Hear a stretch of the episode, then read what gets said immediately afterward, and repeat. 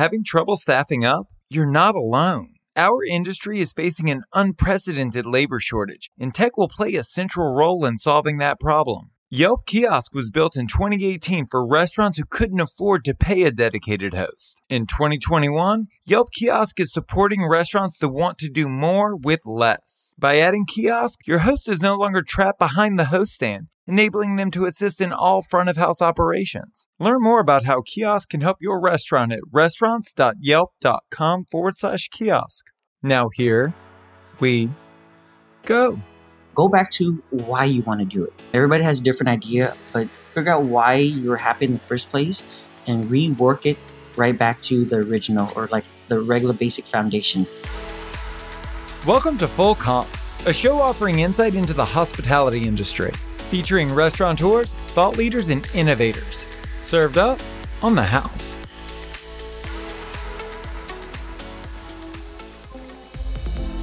We see headlines every day about immigration, but there's very little talk about the immigrants themselves. The story I bring you today isn't a story about overcoming adversity, it's a story about enduring adversity. T Tran represents the best our industry has to offer. Instead of fighting for the survival of his restaurants over the last year, he's fought for his community, working with the World Central Kitchen and getting support from big names like Steph Curry. Today, we explore one's man journey to and through hospitality and what we can all learn from his story.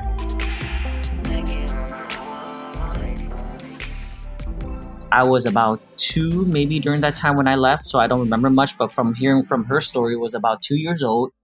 My brother was at least one of them is over ten, the other one is about twelve, and so she took them, me, one of my aunties, and she just went on the boat.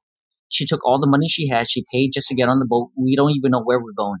And the only thing they're telling us is that Thailand is the next closest country next to us, and they're going to give us refuge because people have been going there already. So my mom just took it and she left, gave up everything.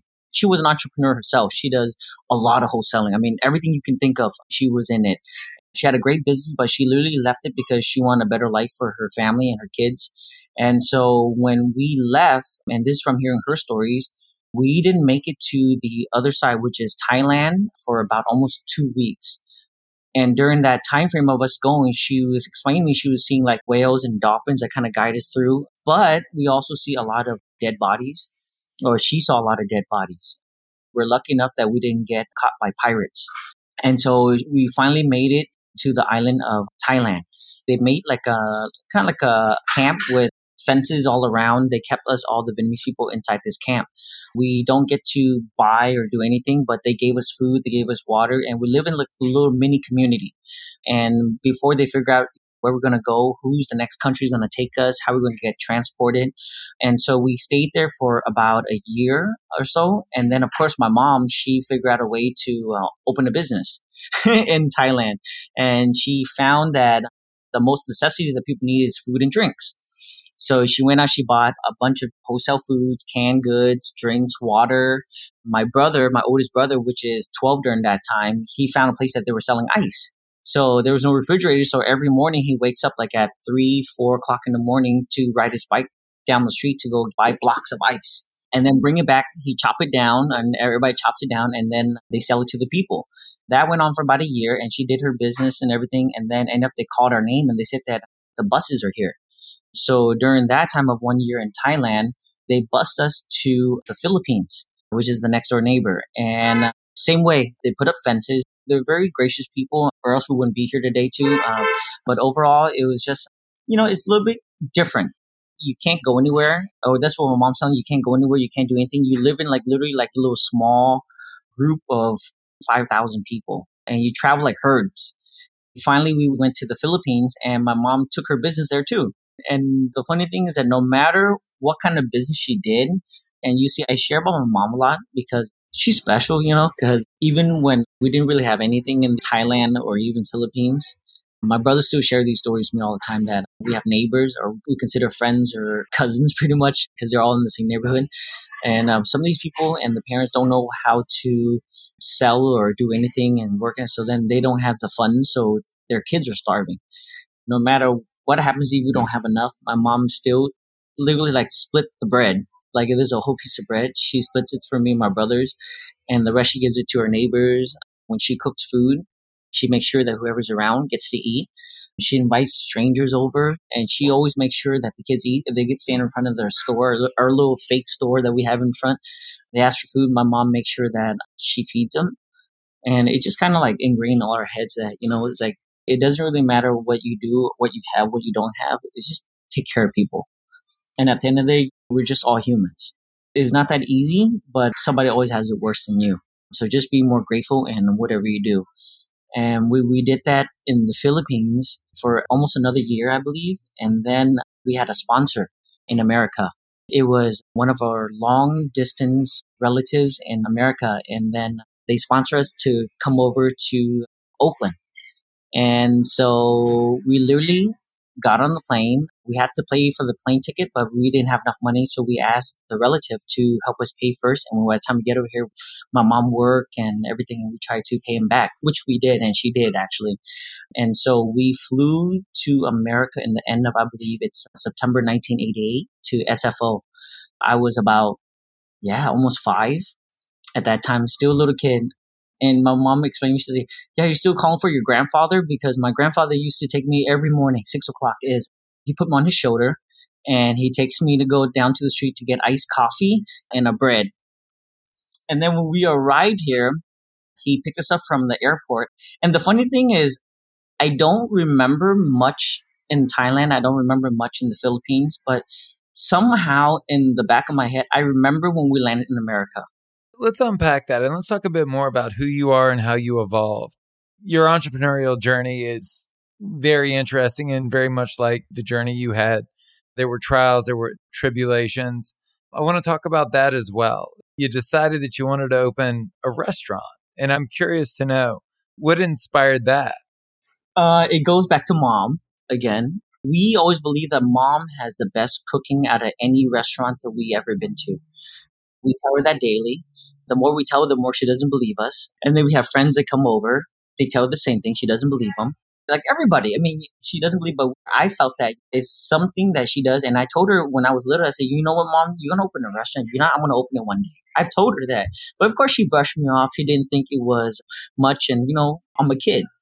But as I grow up and I go through the trials and tribulations, in a way, I was very fortunate that I grew up with nothing. And one of the reasons why is because I grew up and I get to see a lot of negative. I know it sounds kind of not right. So like, well, who want to grow up negative? I mean, of course, it's not by choice, but I'm glad that I get to see the other side of it. When you see the other side, the trouble side, the people not having enough family members or not have enough food or money to put on the table, and you see yourself, you judge people differently, and you end up you don't judge people actually. You know, people are struggling, so because of that, when you grow up hanging out with those kind of people, you get to grow up quick because when you grow up in an area or around people who don't have much, and just like you, everything is about food, everything is about money and how much money can you have, and you can't take money from me and everything, and mentalities change. And it gets me kind of like that entrepreneur mindset that you have to make money. And it's not making money because we want to do for fun, it's because we have to. And one of the reasons why we have to is because we see how hard our mom works day in, day out. And so when we see that happening, we just I want what's imagine. best for her and we want to do the best we can to help support her. Well, now I want to fast forward a bit. So you decide that you want to start a restaurant. You decide to do it with your family, using your mom's recipes, with her as an active participant in the process. You find a location, you open it, and things go well. One location becomes two, and then the pandemic hits. And this is where the story gets really interesting for me because I feel like your life is defined by this resilience, which kind of centers around self preservation. We need to have enough money to eat. We need to take care of our family. We need to take care of our community. But it's, there's this really gritty mentality that comes from succeeding because you must succeed. And then with these two businesses to sustain, you start giving away food. At the beginning, of a global pandemic. And it just seems counterintuitive. And I wanted to talk to you about that. How was that decision made? What did that look like? Because it just, again, for somebody that has worked so hard to build a business and stay in business, It seemed a bit counterintuitive. Yeah, we hear that a lot, actually. A lot of people say, you know, it was me, I would have spent my money differently. If it was me, it was me. Yes, I understand that everybody grow up differently. Everybody has their own priorities and what they're doing. But from us, how we were at here, we have to have a lot of faith in what we do. And the reason why we have a lot of faith is because we know that whatever we're doing is the right thing. And when you're doing the right thing, somebody's always watching and something better always comes along. And so what made me decide to do that is our sales went down literally like 75% since the pandemic hit. My bills couldn't get paid. My home went on forbearance. I stopped as much bill payment as I can do. I talked to my landlords and everything. I know it was tough, but I see the positive side of this is I still have a house to go home to every night. I still have a roof over my head. Those are the main things that people need to live. And I still have food on the table. And because of that, anything else is extra for us. If we can do anything else to help another human being, another, just a human being, I don't care who you are. If we can help them and we have a restaurant, why not? I know you're saying during the pandemic we are doing this, but we have a track record over for the last seven years is that we have a good amount of homeless community over here that they just come by one at a time, a couple times. They come by a couple times a day. They stand in front. There's a special area that they know where to stand, and we ask them what they want to eat. We make them food. No questions asked. No, uh, go away. None of that kind of stuff. Anybody walks to our front of our door, they ask for food. We give them food. And since the pandemic, and since we've been doing all the food, everything, even to this day, we stopped it. But people still come up and they ask us, say, "Oh, I heard you guys are giving out food. Are you guys still doing?" Of course we are. We're more than happy to. What would you like? You like some pho today, or you like some rice with beef, or what do you have in mind? You want some water? You want some coke, or what would you like? It's just taking care of another human being, and it's the right thing to do. And especially all the negative that goes on in the whole world right now, people need more positive stuff. I didn't know how the outcome would be because we don't plan it, but we just had a lot of faith, and I had a lot of great people around me to support my faith and uh, my belief system. Working in the restaurant industry, there's always been plenty to worry about. And over the last year, cleanliness has been front and center in our minds and in the minds of our guests. Your world class team and world class patrons deserve world class protection. Microban 24 Professional kills 99% of viruses and bacteria. It doesn't just sanitize and stop, it keeps killing bacteria for 24 hours, even when the surfaces in your restaurant are touched multiple times. And the EPA has approved Microban 24 sanitizing spray is effective at killing the virus that causes COVID 19. So you can achieve your most confident clean, touch after touch. And I get it. And I get being like head down, just focusing on work, just going by the gut day by day. But you had a big surprise, man. Like Steph Curry and his wife came out of the blue and they were like, here's a check for 25,000 to support you and your efforts. What did that feel like? The most amazing thing ever. Like to receive a donation from anybody, it's already the most gracious thing that any human being can do. But from the two most amazing stars in the whole world, I mean, Steph and Ayesha, you can't ask for more. We were so thankful for everything they did and for them not to, because you know, there's so many thousands of restaurants that they can pick and choose from. Thousands all over the country, hundreds and thousands of restaurants. And for them to open their doors and help us, we were more than grateful than anything else. But we also felt that it's not ours because we've always pushed and strived to work hard. And if we have extra, we help. We don't expect donations from anybody. We never want donations from anybody. And we want to do it because we're still able to do it. That's it. Yeah, but man, here's what's crazy. Like you got a check, no strings attached for $25,000. You are, I know for a fact, backed up on bills, backed up on rent. Like that $25,000 could have gone a long way to righting the ship. But that's not the choice you made for the money. Will you tell people what you did choose to do with the money? Trust me, it was a great lump sum. I loved it. Wow. I had presented to me. but the way I was raised and what we talked about is it goes back to mom. And it goes back to if you have a roof over your head and you have food on the table and everybody's healthy, especially during this global pandemic, everything else is extra. Because we've been here for seven years, we know our neighbors, we know who they are, what their names are, what ages they are. If they have a dog, they have a kid, who's currently working, currently not working. So we know what everybody's current situation is. And this has hit hard for everybody. And during that time, we felt that it's not much. It's just a bowl of soup, but we felt that we needed to do it. So on January 1st, we launched a program which is free pho, anybody, anytime, any location, no questions asked. It's a very straightforward, and people thought we were lying to until they show up to the door. January 1st, the line was around the corner. and we loved it because it's not just me getting to do it, but my whole staff that I get to hire back. I get to hire back the whole team during the whole pandemic because of all the support from neighbors and everybody. But because I hired them all back, they get to see how lucky they are that they still have a job. And when we start giving away free pho for everybody, it gives you a different sense of humble and being grateful for having just food. The simple thing is food. So when we did that, we did not know how it turned out it blew up.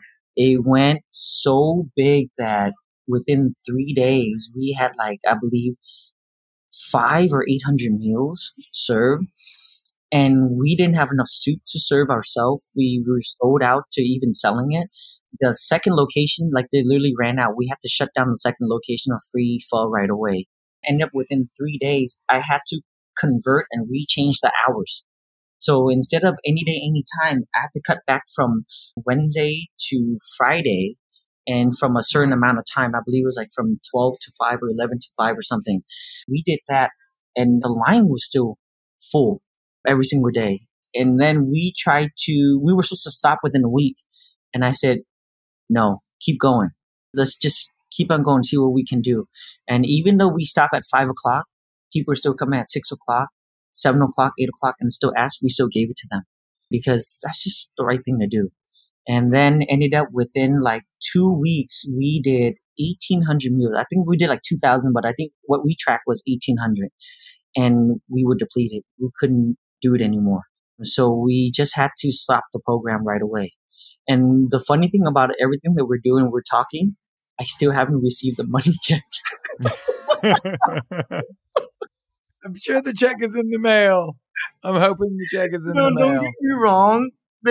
It's under their company and they have other people working on it and other people trying to figure out, which is you know, understandable. And I'm not going to ask for that kind of stuff because it's just, we don't do it, but it's there. Mm-hmm. I know sooner or later we will have it. But overall, it was just a great experience because of stuff like that. I get to meet mm-hmm. a whole bunch of great people and I see a lot of moms, single moms with their kids I see a lot of elders. I see even regular people that you didn't think that anything and they come over. I've seen people who carry a backpack, uh, this guy and his girlfriend. One of the days we opened at 10 o'clock or 11 o'clock. He waited in front of our door at 10 o'clock in the morning. And he asked us what time we open so we can get some free soup. We say 11 o'clock. He's okay, we'll wait at the bus stop for you. We said, no, if you're here, we're going to make one for you and your girlfriend. And because you get to meet those kind of people in our life, it makes you be very, very grateful on everything that you have so far. And that's one of the reasons why I do it. The reason I wanted to talk to you and the reason I thought that your story was so important is because there's been a ton of talk over the last several years about immigration. And it's really easy to talk about immigration broadly and blindly. And in large part, especially in the media, people like to talk about immigration without talking about immigrants, which is interesting because it makes it really easy to dehumanize the process and all of the data around it. But I found your story so compelling because, again, it's this story that's a beautiful mixture of resilience and working to achieve things at, at all costs, but also a humble nature and generosity. And it's this beautiful story because you see what's going on in the community with Asian hate and the advocacy around the Stop Asian Hate initiative. And I wanted to talk to you about that as well and get your opinion. I think as a uh, immigrant, I think I can speak for a lot of immigrants who came to this country. Well, what I'm thinking is that a lot of immigrants can relate to what I'm saying because we fled our country because uh, the government didn't treat us very well. And we want to flee to a different country so that we can live a better life for not just us, but for our whole family. Everybody want to go to America. everybody, every country you can think of, America is like this dream, like a heaven, right? And people work so hard so they can get to America. And when we got here, don't get me wrong, we're all very grateful because why? America is literally one of the fewest places in the whole world that gives you an opportunity that you can be with nothing to be somebody as long as you put your mind and your effort and your hard work into it. And I feel like our story is one of successful stories because we work hard and we get enough to do something like that.